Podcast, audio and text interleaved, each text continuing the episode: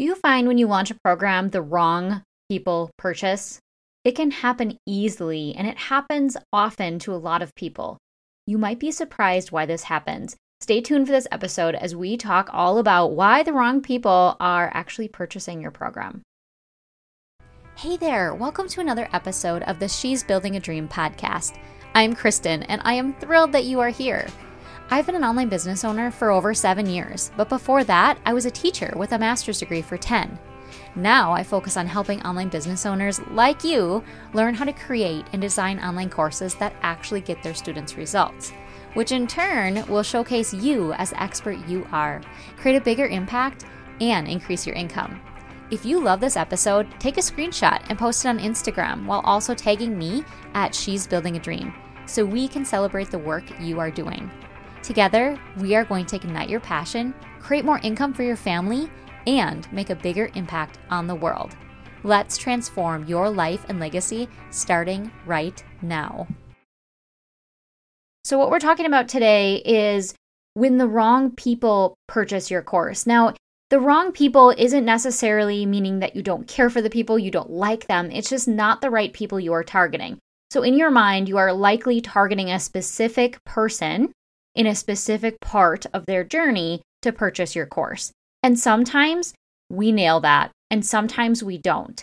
And there's a few reasons why we don't. Today on this podcast episode, we're going to talk all about why this sometimes doesn't happen, why sometimes we actually get the wrong people in our courses. Like we are targeting somebody else than what we actually get. And most times it's because of where they are on the journey.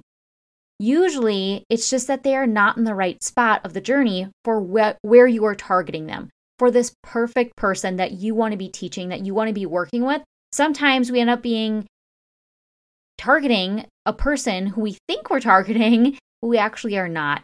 Oftentimes, this happens in the form of people who are not ready to invest in the next level. Maybe you are doing a business course and they're not ready to invest in programs or advertising or things they need in order to make their business successful.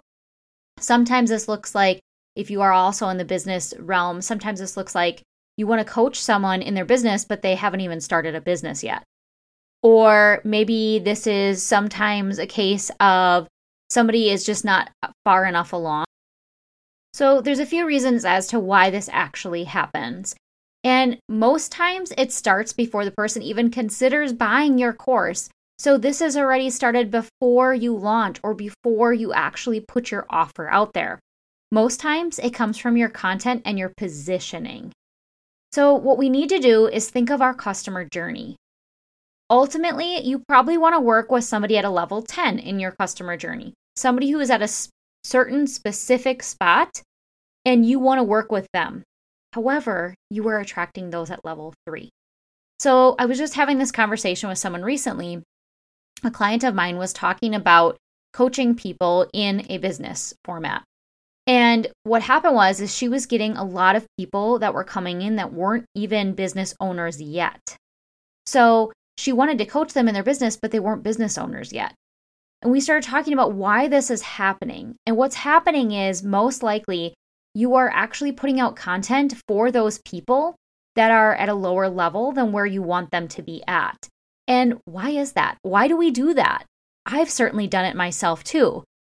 Maybe it's imposter syndrome, or maybe it's a lack of confidence. Maybe it's your messaging. Ultimately, it's one of those things or all of those things. Sometimes we lack the confidence to actually go after those level 10 students, those ones who are in the right exact spot. So, what we tend to do is actually lay low. We go after the lower hanging fruit. We go after the ones that actually want it, but not necessarily are able to do the work or willing to do the work. Ultimately, it comes down to the content you're putting out there. If you're putting out beginner content, you're going to get beginner students. I know it sounds super obvious, but when you look back at your content, you'll start to realize, oh, now I see why. And this has certainly happened to me. Actually, to be totally transparent, I had a whole list of podcast episode titles that I was going to be recording, and I pretty much scratched almost all of them, if not half of them. Because what I realized is I was not actually going after the person who I want to target on the right customer journey, the person who's in the right spot. And for me, I know it's a confidence thing. I know it's thinking, okay, well, maybe I'm just not skilled enough, or maybe I don't know enough to get to that level 10 student or that level 10 client. But what ends up happening is you end up attracting the level three student, and then they're not getting results with your course or your program because they're not actually the right fit for the program. So ultimately, it comes down to this content that you're putting out there. And you're maybe possibly putting out beginner content, but you really want them at a different level. So we have to know our customer journey. We have to know where they are at, where we are taking them to, where are they coming to us at, and we have to know how we're going to get them there. Oftentimes, it's even in your content title, using titles like How to Create a Profitable Online Health Coaching Business. Well, that automatically leads to people that are beginners. They're, you're telling them they can create a profitable online health coaching business. But if you want to be working with people that already have a health coaching business, you can't use those titles. You can't use that content because you are attracting the people who are just beginners. Makes perfect sense, right? But we do it so easily because that's just generic content that's out there. We see other people doing that. We think that's what we need to do. So instead of saying how to create a profitable online health coaching business, change it to something like how successful health coaches increase their revenue and serve their clients 10 times more. Do you see how those are at two totally different levels? The how to create a profitable online health coaching business is at a level three, whereas the successful health coaches increase their revenue is more like a level eight or 10 student. And so you will actually start to attract the people that are on the right part of the journey if you pay attention to the customer journey. So, how do we solve this? How do we make sure that we are actually attracting the right people? Well, we need to lay out our customer journey. Where are your students specifically, and what have they tried before they found you? We have to be clear and concise with this. We need to be clear about where they are at exactly and what they've already tried because we need to know what level they are at. Because if we are actually putting them at a level three, but we really are wanting to sell to a level 10 type client, we need to make sure we're putting them in the right spot. We need to make sure that we're actually marketing to the person in the right journey. Having a better understanding of their prior knowledge also helps. If we know their prior knowledge, what do they already know when they find us? Or what do they need to know in order to be at the right spot, in order to be the perfect student for us in our course? What do they already need to know?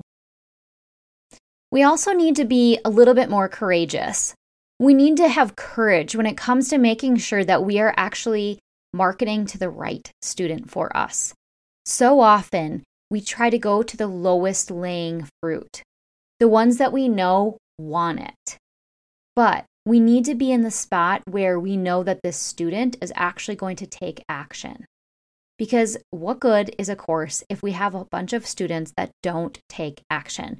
We need to have students who take action. So we want to attract those that are going to take action, those that are in the right spot. And that takes courage.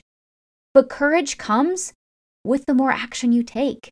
The more action that you take, the more courage you will get the more courage you get, the more action you will take. It's a pretty circular motion. We want to make sure that we are actually being courageous and putting ourselves out there for our ideal students. We also want to make sure that we are clear on our sales pages, in our emails, about who the program is for and who it is not. So many of my students will say, but I'm afraid to actually turn people down. I'm afraid that I'll turn people away. I want to get as many students as I can in the in the program. But I'm telling you, it will ruin your confidence if you have a lot of people in the program who are not taking action and not seeing results because they are clearly not in the right place for your program.